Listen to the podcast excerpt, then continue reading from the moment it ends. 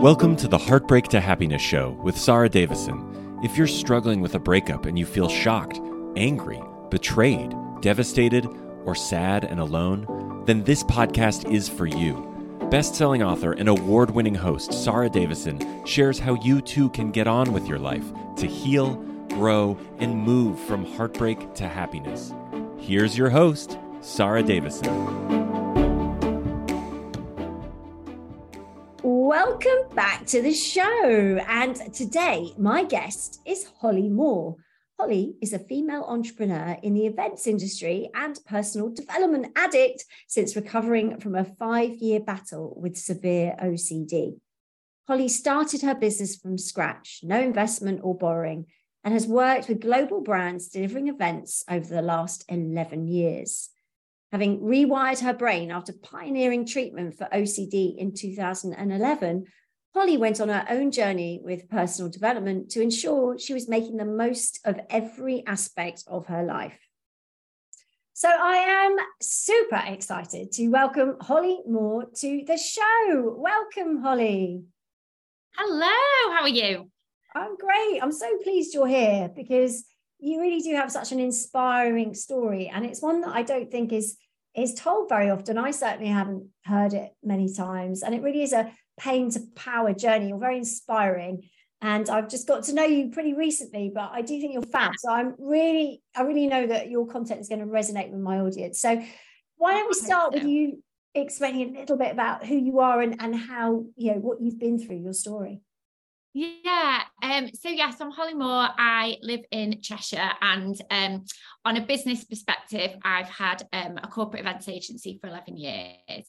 And um, recently branching into more of Sara's space around kind of the personal development um, space um, as kind of a side uh, well, side hustle, it's a bit more than that, but as a, as a side project to make events, which is my company. But I guess what we're going to talk today is um, kind of this story of you know i know you you focus a lot on heartbreak and things like that. There's a lot of heartbreak doesn't just come from relationships. And my business was born out of recovery um, of ocd um, which i know we're going to talk about but it was my catalyst. Like a divorce like a breakup can be a catalyst to something to the new.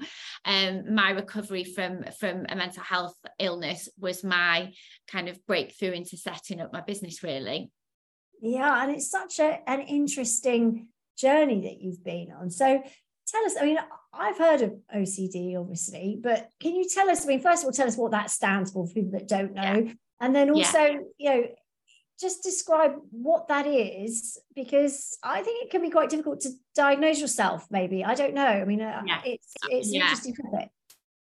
100% and thank you for giving me the platform because I'm so passionate about sharing what it really is. So yeah, for people that don't know, OCD is obsessive compulsive disorder, which is very much associated with cleaning and people think that if you're a clean freak, I was actually getting my nails done on Saturday and a girl next to me and nearly shouted at her, said, "Oh, can you make sure that my nails are like this particular purple because I've got OCD?" And I was like, but I don't blame anybody. That is the um you know the the general i guess um population's assumption of what ocd is that you want things perfect that you want things clean you want things in order which it is but it's a lot it's a lot more in depth in that. So let me explain. So basically with somebody that's got ocd they will have obsessive thoughts.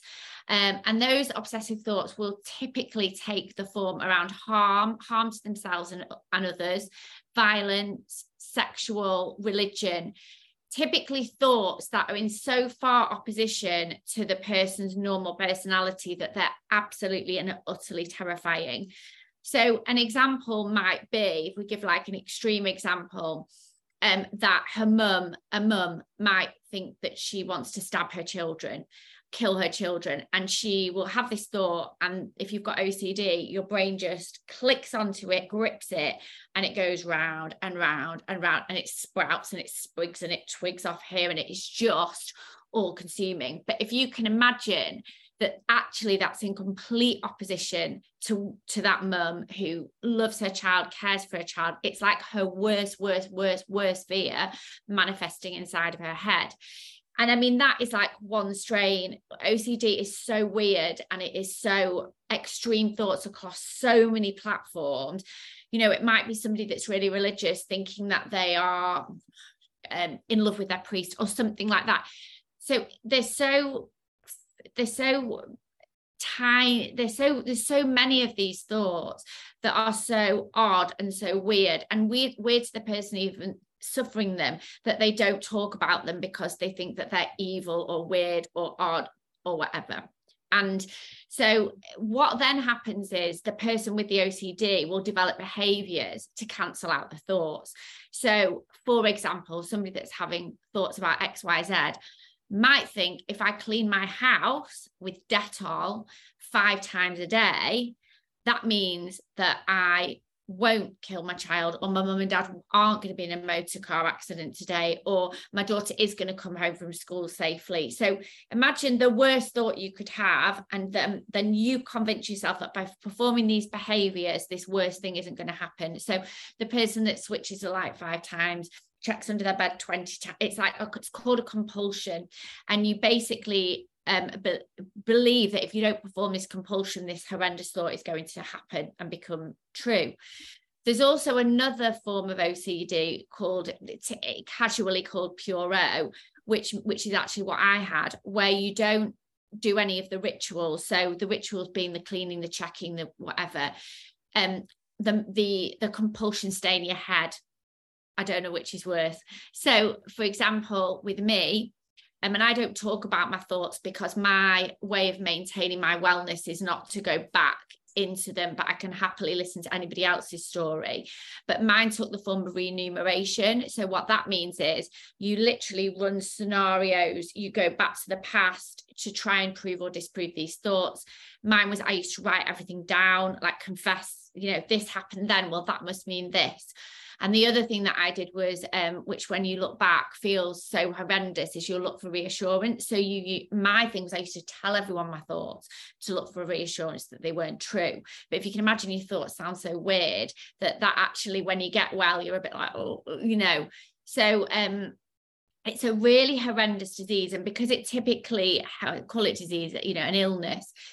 The reason it's so awful is it generally um, the people that have it are generally really quite kind and nice people. And if i can um, if i can explain to you that your brain is so disordered that you genuinely believe these thoughts to wake up every day thinking that is absolutely terrifying.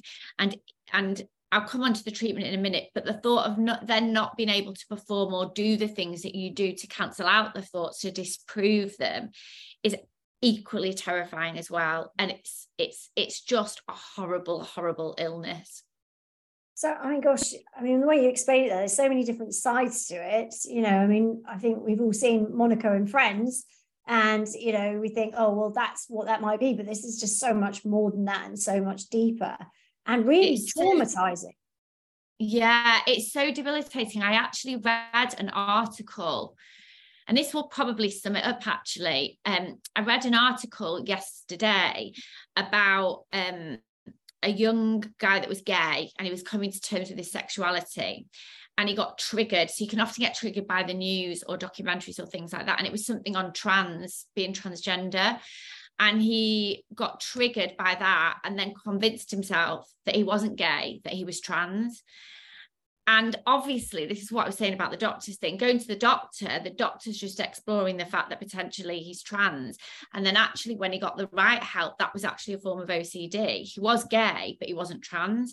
And so, it, it's very triggered. I, I don't know if it's got worse with social media and things like that, but um it it can be triggered i know somebody that was triggered by jury service like it can just be if it's if it's if it's dormant latent which it tends to be it will be either a really stressful situation or um say that person is uh it's dormant in them let's say it can it will be then triggered in a stressful situation Wow, that's interesting. So, are you born with this then that could be triggered? Some people have it and some people don't yeah i mean i'm not i'm not a medical expert but i think that i've heard and rightly or wrongly that it, it you know you can have a you can have a little form of it and then it can be triggered by life changing occurrence. So it can be triggered by like recreational drug use, too much alcohol.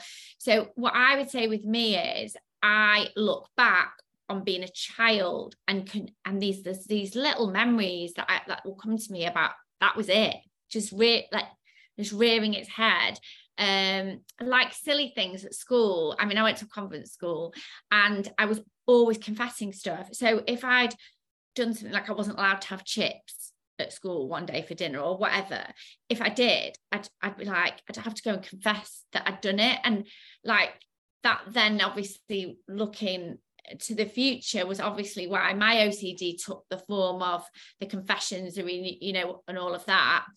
Um, but when i look back there's just tiny little traits of it that i must have had that i didn't realize. Yeah. and actually when i've interviewed people one of my post podcast episodes with a recovered patient he says as well he believes he always had a really like low level of it and then it obviously just got triggered. Yeah wow. So there were some sort of warning signs that maybe someone could have picked up on but i suppose they're so small right? You wouldn't really yeah. be able to join the dots. Yeah. I think i would be able to maybe spot it in a young an adolescent or a child but because i know I don't think that we could ever say that a parent that's no knowledge of it would be able to spot it. You know, um, I, you know, I think it would be hard to. Yeah. Essentially. Yeah. yeah. So, are there different scales of this? I mean, some of the things, some of the examples you've given there are quite extreme, which obviously taking over your entire life. So, I mean, different scales. Some of them are sort of manageable with work and other scenarios and family and relationships, or how does it work? I think that it is, I, I, guess I can only talk from my experience and the people that I've spoken to. And my um my journey with it was five years. And it would come horrendous. And then I'd have some kind of therapy and manage to keep it at the door. Um, and I mean keep it at the door. It would never go, you know, and then it would come back. And I would say, I always call it like, you know, like a functioning alcoholic, I'd call it a function OCD because it never affected work. Um, because for somebody with OCD, it's um for me anyway, work was like my set. If my head was busy, I could keep it at the door. Right. If, um, you know, Facebook was just out at the time. Facebook was a mega distraction because I'd just go like on it, just you know so yeah keep it at the door is what i would say. And i think when you it, it, it's coupled with anxiety as well. So i would explain that when i was okay as uh, weird how i explain it but it's almost like do you remember those screens we used to have in covid those like clear screens? It's like yeah. that. To the normal per like to the normal person you're just normal you're going to work you're doing your job you're behind a screen. And when I started talking about it, which is only about five years ago, and I'd been recovered, I've been recovered 11 years now, or a bit longer. Um, I, I was in an open plan office at the time um, when I worked for AstraZeneca, and those girls never knew. And then when they heard it, they were like, I cannot believe that you were coming into work every day. Like, because I just used to, you know, they wouldn't know that half an hour before I would I would have literally dragged myself in the shower, got to work, I would come to work, work, go home, have a glass of wine to try and numb the thoughts again. Yeah. Wow. I mean, so many different ways of coping with that, I guess. Everyone's different. So once you sort of, well, first of all, how did you identify that? Did you get help with that straight away? Were you able to discover what it was? Yeah, it was weird, really, because um, the thoughts just came one day like that, and I was like, this is really weird. And I guess because of my personality, where I'm very honest and confess, I'd literally phoned the GP and I was like, I'm having these thoughts. I don't know what to do, like blah, blah, blah. And he was like, You're having intrusive th- thoughts. So I'd never heard of intrusive thoughts before. So this must have been 2006, something like that, I think. So I, and I was just super lucky. This particular male GP, I wish I could remember his surname because I'd love to thank him, but he recognized it straight away. So, but I could have gone to another GP who wouldn't have recognized it. And, you know, how do we expect GPs to understand what's true and what's not, you know, because it's, it's really hard, right? So, um, I had private healthcare with AstraZeneca, so I could was then fast tracked to the Priory which wow. was the best thing that ever happened. So I had private healthcare. So I think within three weeks I was in. So they put me on antidepressants straight away. Um, they don't put you on antidepressants for depression actually with OCD. It's to slow your brain down a little bit. Um, so I think it was sertraline or, or citalopram, one of the two. I was definitely on one of the two at some point. Um, and then had to wait to go into the priory. Um, but I think one of the big reasons that I'm talking about it and trying to get the message out there is I'm middle class. I went to a decent GP. I got referred. I had private healthcare because of my job.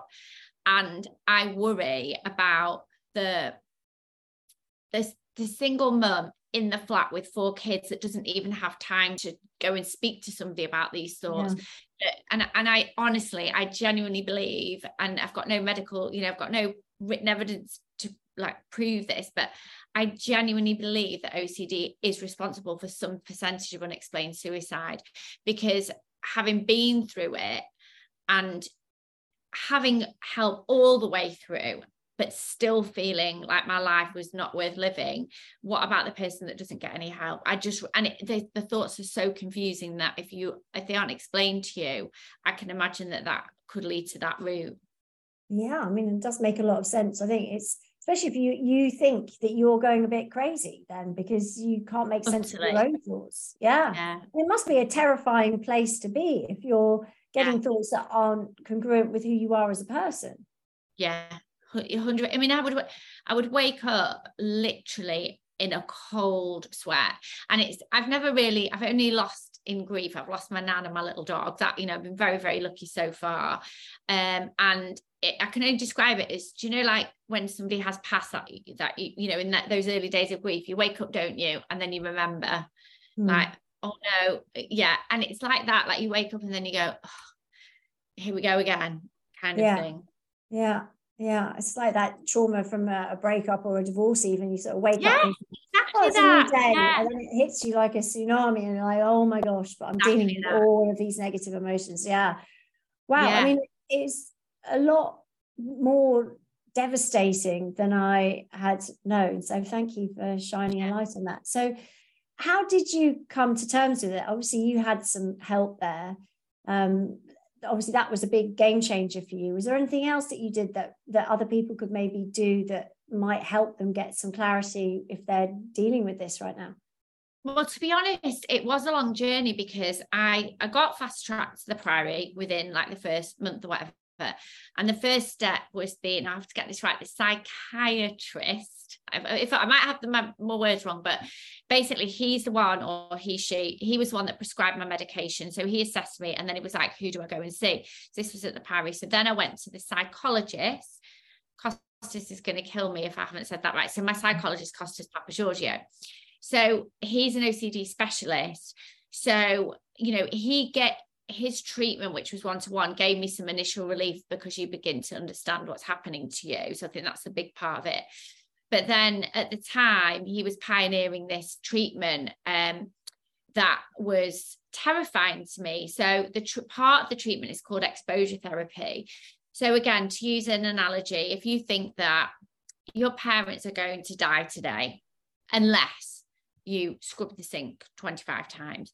So if you're not allowed to scrub the sink 25 times, that is, if you genuinely believe something's going to happen to your mum and dad, it, it is terrifying, sickness inducing, utterly horrendous. But to get over OCD, you have to not com- do the compulsions. And that's what's called exposure therapy. So you will not clean the sink 25 times and live through. Hi, it's Sara Davison here, the divorce coach. I hope you're enjoying this episode of Heartbreak to Happiness. I just wanted to let you know about a free gift I've got for you, which I know will help you if you're struggling with your breakup or divorce right now.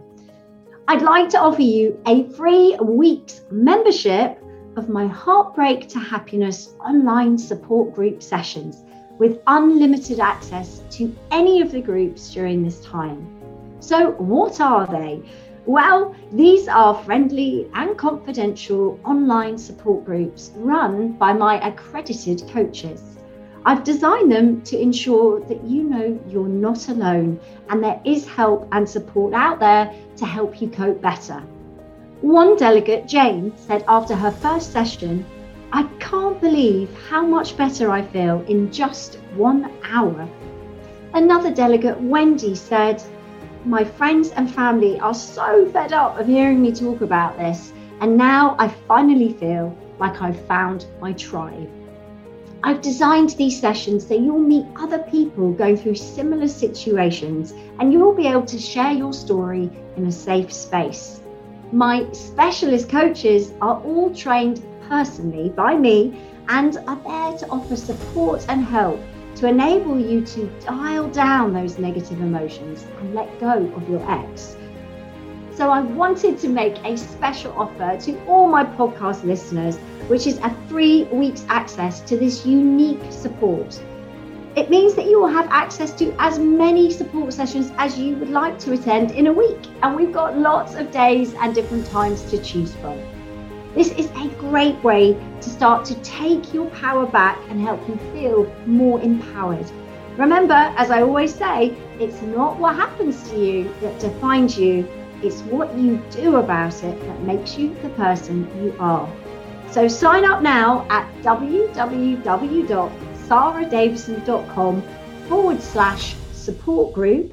That's saradavison.com forward slash support group to claim your free gift and to move from your heartbreak to happiness.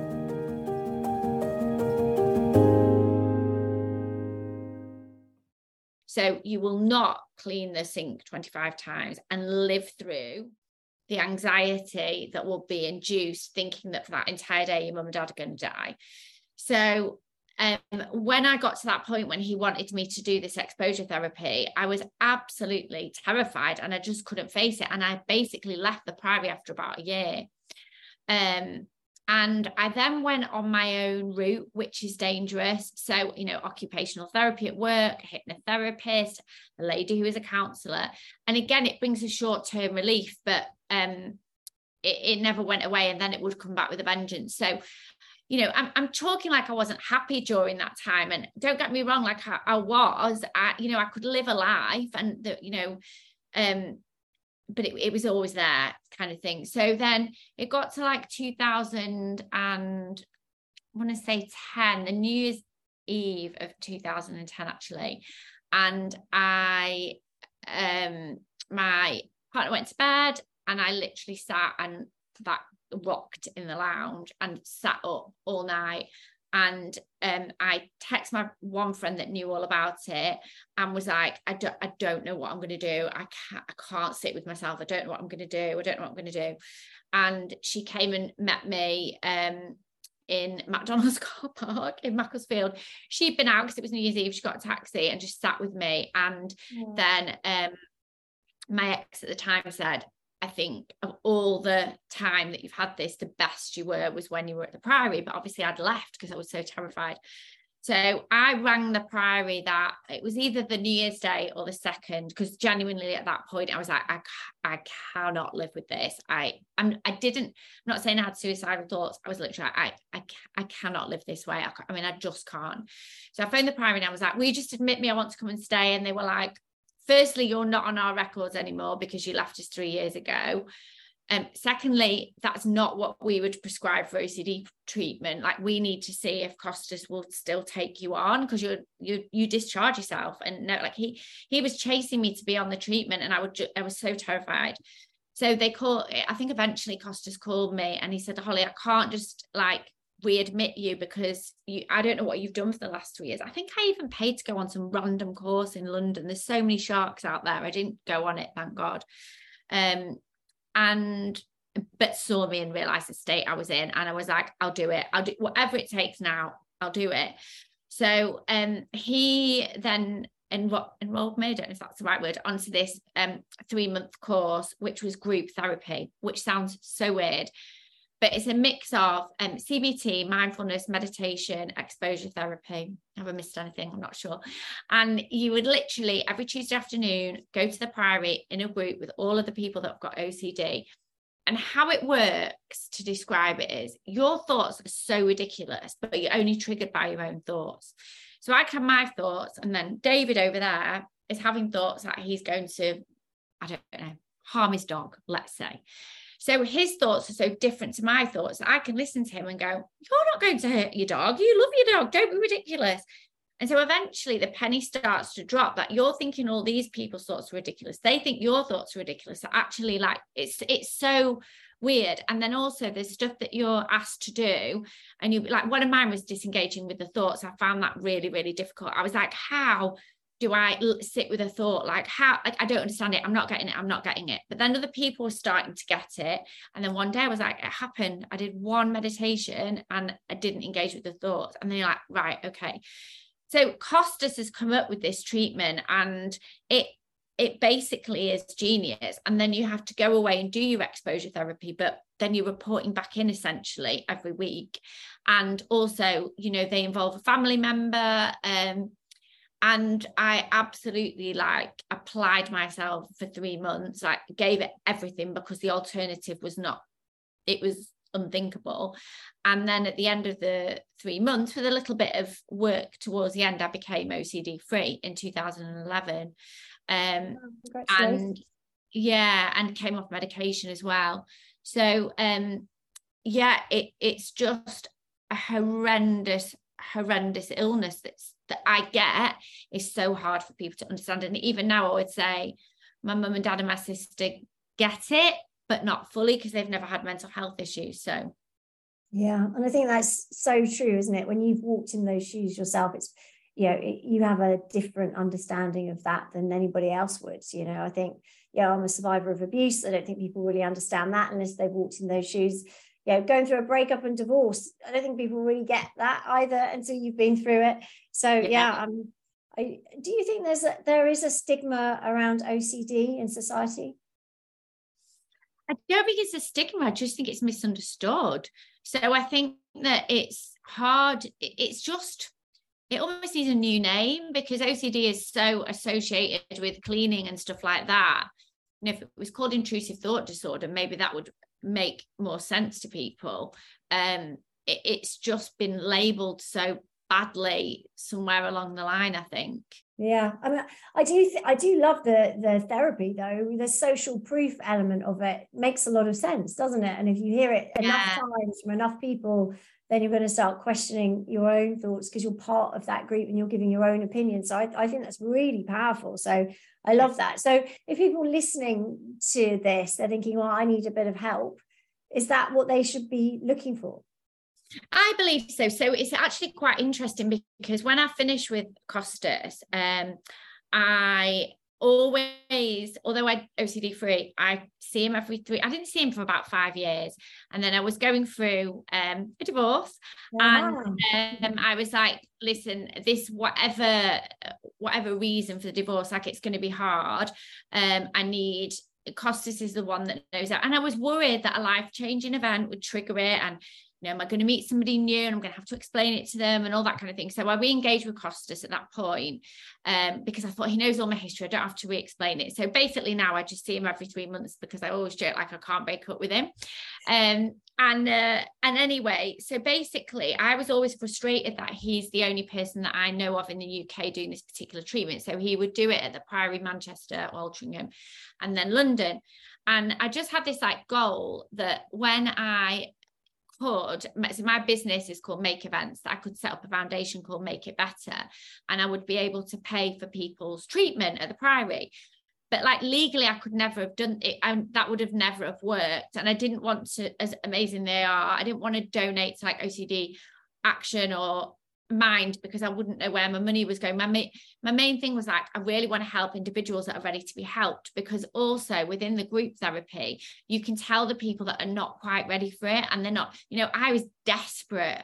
So I would do everything to to get better. So um yeah, I always had this like pipe dream that I could do something. I didn't know how I was ever going to do it. Um so then about I don't know, it's about a year ago. I can't remember, eight months ago. I had my normal check in with Costas and he said, Oh, just to let you know, Holly, I'm leaving the Priory. And I was like, What? Because he's been there like 18 years. So what had happened was he had had another patient like me who'd had who recovered that had had the same experience as me as like, why isn't this treatment available?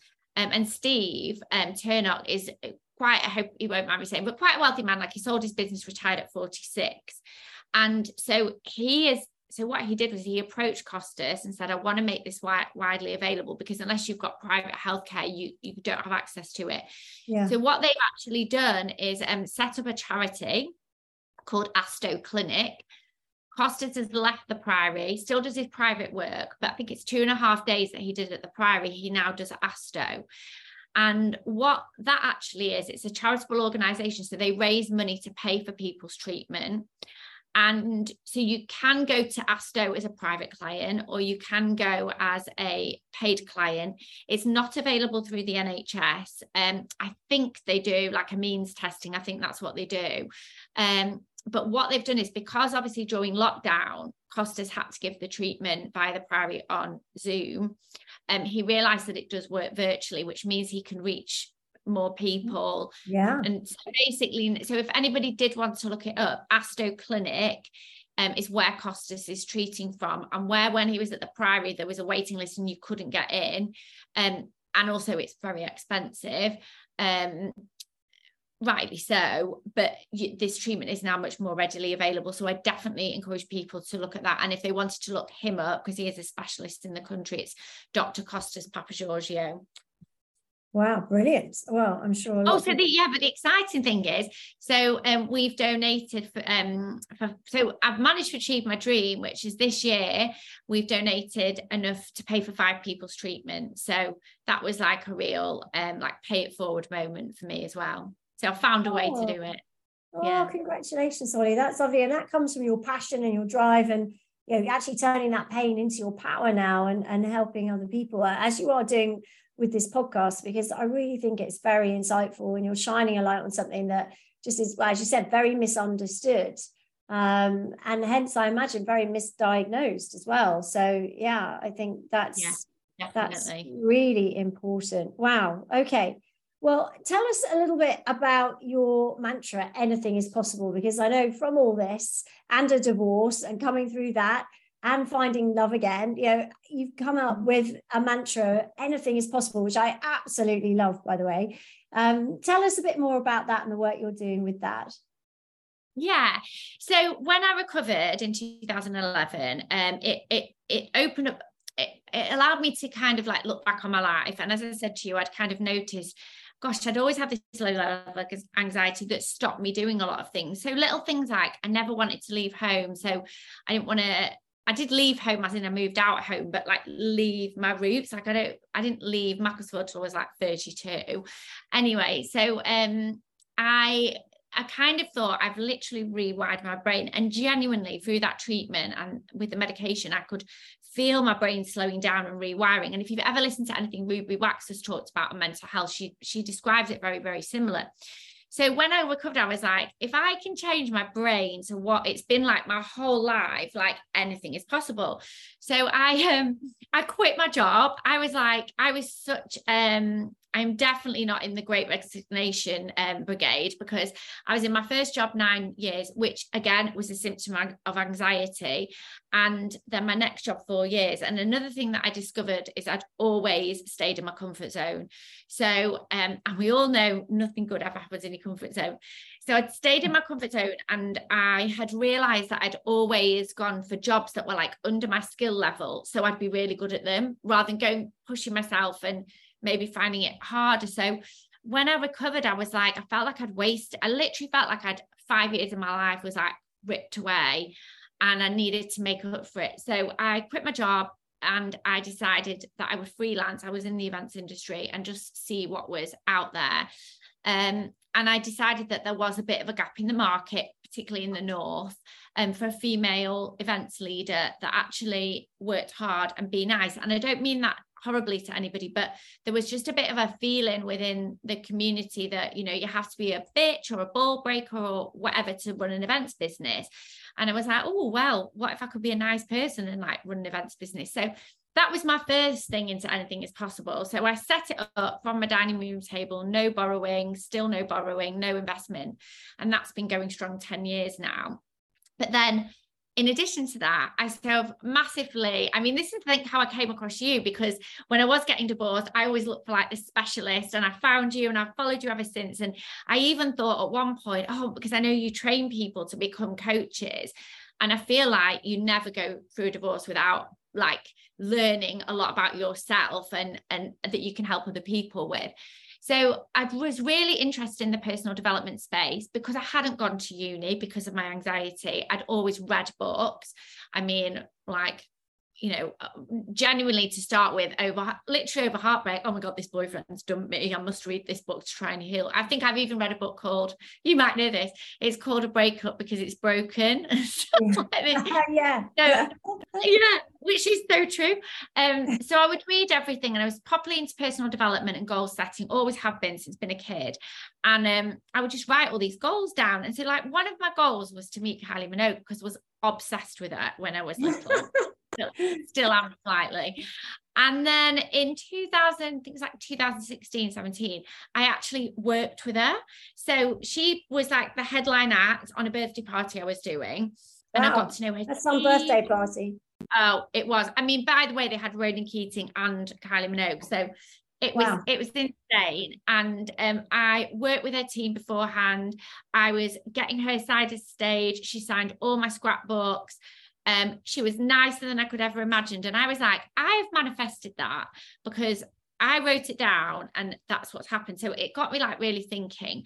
And then also with the whole like divorce thing, you realize that, you know, the all these reasons you might not split with somebody or might, you know, you very rarely ruin your life. I heard that term the other day. You very rarely completely ruin your life. Like everything, you get over everything.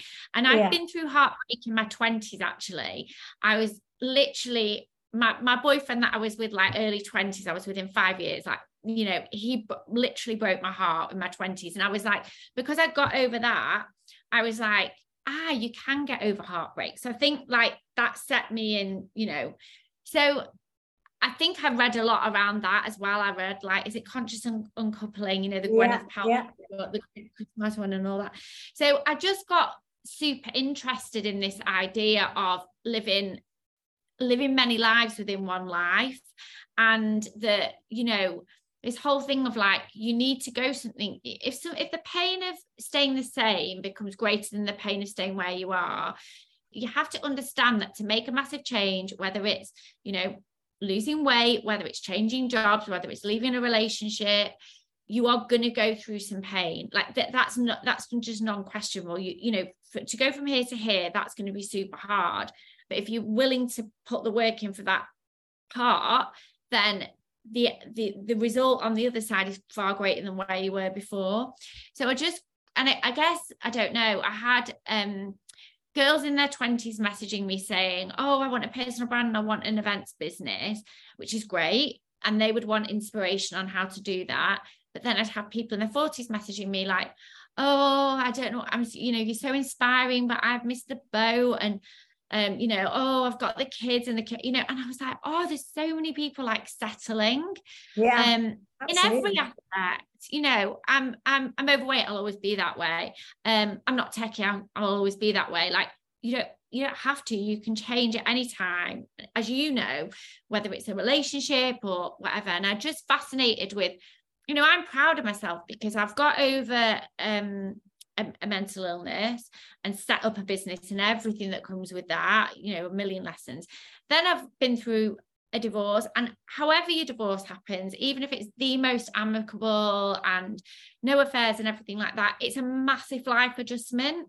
So I'm really proud of myself for all these different things. And I think I'm the sort of person where I want to share that experience if I can see other people struggling with what I've overcome. Um, so then in lockdown, I am wittering on now, but in lock in lockdown, because the business was an events business and it was basically on its arse, um, I needed more than getting the events company through um, to inspire me to get through. And I was isolating on my own at the time and everything. So I wrote down, and it's literally on a flip chart there anything is possible. And it says presenting, own shows, hosting, and personal development business, inspirational, motivational. And that was like, if I can get through COVID with no loans and no borrowings. I'm going to set up this personal development brand. And we did. And I thought, I've written it down, I have to do it. And that's what's happened since like September last year. I love that. And I do think there's a lot of power in writing things down, you know, deciding on something and then and then writing it down and then as you said manifesting it so so what is happening for you now holly and what does the future look like um so we launched anything is possible as a podcast in september um, which you can find anywhere. And it was basically, um, there's a lot of events industry podcasts, but I didn't want to do that because I felt like genuinely it's there's a lot of brilliant people doing that. What new could I bring to the table? So I just wanted to bring to the table um brands or people that I believe have that mantra and have inspired me. But it's all about empowering you to believe anything is possible for you at any age. So our guests have ranged from like 19 to 80. Um, and uh, for example, one of the guests was Train with Joan. I don't know if you follow her on Instagram, but she's this lady that at 70 years old was like overweight, diabetes, reflux, all these things. And she started weight training and she's now a fitness influencer. She's got like 1.5 million viewers. She, wow. she like, oh, she's amazing.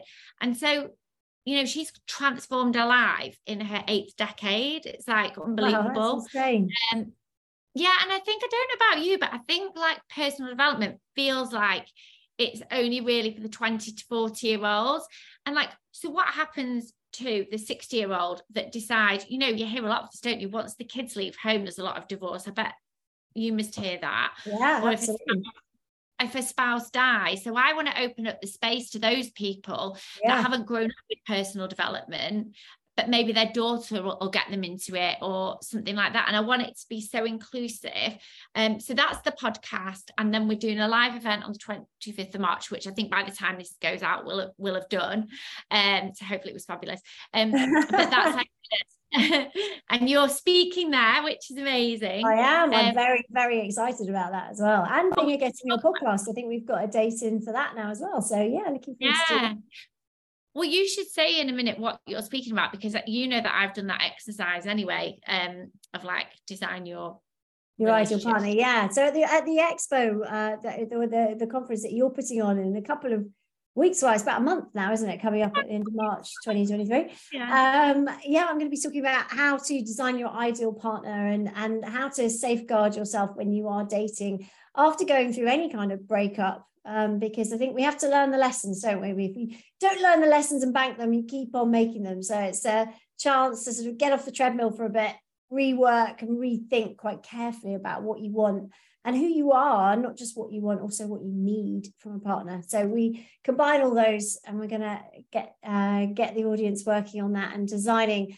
a partner that they've got a really good chance of being successful with. So they've got more chance of spotting it. A bit like you were saying about writing things down, um, and putting it on paper and actually thinking about it carefully because that's the best chance to manifest what you want. Well, we were chatting, weren't we? And the really weird thing is, so as you know, I write everything down, and I actually started journaling when I first became single because I felt like I could really be open and honest with my thoughts. And um, so I'd done Tony Robbins and done a similar thing where you write down like your ideal relationship, and it's like, but it's your ideal relationship rather than person, isn't it? So it's like, what we would do together, where we would go, how I would spend my time, how he would spend his time, etc. And wrote this all down with my yeah. friends in Camp and then when I met Joel, my boyfriend, like, I mean, he is totally accepting of all my weirdness. And, you know, like I've documented our whole getting together in my diary, which he, like, I've read to him and it re- reads like some really crap novel. Um, but like, I'd literally written down. So when I was prepping for anything is possible conference, I like trawled over all my journals and notes to write all my content. And I was like, oh my God, read this and it's two pages of like ideal relationship. And i'm not even joking it describes our relationship. Literally like it's so weird. And i'd read that like five years ago put it away. Um but obviously in my head i was looking for a personality rather than a you know a, a, you know whatever you would describe you know we normally go don't we? I mean i'm quite lucky i did get six foot dark hair and all that, but actually it's all the relationship and the and and you know and and how we are day to day together that that makes you happy. Yeah exactly. It's not just what you're physically attracted to which is really important as well but there's so much more to it and i think quite often we don't think about that. We just go for what we what we're instantly attracted to But if you keep attracting the wrong kind of partner, you're making the same mistakes over and over again. I think a lot of us have been there, me included. So, yeah, absolutely. Well, it's been fascinating talking to you, Holly. I mean, I'm super excited to work with you coming up in the future as well and to see where you go with your journey because, you know, you're doing amazing things and inspiring so many people. Where can people go to find out more about you? Yeah, so I guess Instagram is like my main platform. So it's I am Holly Moore Events is my personal one, but that's totally open. Um, anything is possible. Brand is like the inspirational content and podcast and event, and then Make Events Limited. If you are interested in events, is my events company. So that's the three. And probably Instagram's the easiest way to find me. Brilliant. Well, thank you so much for being us. I have one final question for you, which is yeah. I ask all my guests. So, my podcast, as you know, is called Heartbreak to Happiness. And I think it's really important to know what happiness is for you. So, even when you are having a tough time, you can still experience feeling happy along the way. So, what is happiness for you, Holly? Oh, I think I've realized over the years that and it will sound so cheesy like it comes from within and it comes through being fulfilled. So i think to bring it back to you know what you do in your specialism i always believed in soulmates. And you know you think that when you meet your soulmate every the whole world everything else is then perfect. So i believe i've met my soulmate but um, I have felt unfulfilled recently because um, different things with work, and I was getting some behaviors I didn't like around alcohol and food and stuff like that, just using them for the wrong reasons. And so I think what made me realize was yes, I'm with my soulmate, and I literally couldn't be happier but it's got the work's got to come from within. So I'm at the moment, you know, I am literally a living, breathing version of what I preach because I'm doing a lot of work around my habits at the moment and also shifting my career slightly in terms of I've run this event agency for 10 years, but I'm feeling really pulled towards this space at the same time. And how does that look like for me when I've put my heart and soul into events for the last 10 years? So I think happiness for me is understanding it is it, it does come from within. And and then that tells me that even if you are single and if you are going to go through a divorce you're going to have a potentially have a period of that like genuinely work on you date yourself you know understand what makes you happy. Like i do a silly thing like i've got a list of 100 things that i can go to at any one time to make me happy and one of them's like a latte in starbucks you know like so it is that. And i think when that is right everyone says it but that is genuinely when you probably meet the right person when you you're aware of you yourself. So i think it's knowing yourself and being able to be comfortable with yourself. Yeah. And well i'm not said. there yet by the way but wise words. But what i love about you is that you walk your talk and you are very honest and very brave and you are not afraid to face any challenges head on, which I think is the only way to get through things. If you stuff them down and you run away from them, then they tend to follow you around. But you have searched out the answers and, and made so many breakthroughs and, and shifted up so many gears that you really are inspiring, Holly. So thank you for your time today. And thank you so much for being such an inspiring guest. Oh, thank you. Thank you for having me. That's it for today. To find out more about Holly and her work, do head over to anythingispossiblebrand.co.uk and I look forward to you joining me on my next episode. That's it for today's episode of Heartbreak to Happiness. Don't forget to subscribe and leave a review to win a free ticket to one of Sara's virtual retreats. The retreats are a transformative combination of live webinars with Sara herself, coupled with empowering online video programs designed to help you cope better with your breakup and start feeling happy again. For more details, head on over to heartbreaktohappinesspodcast.com, where you can also get a copy of Sara's free gift. Thank you, and join us again on the next episode for another dose of Heartbreak to Happiness.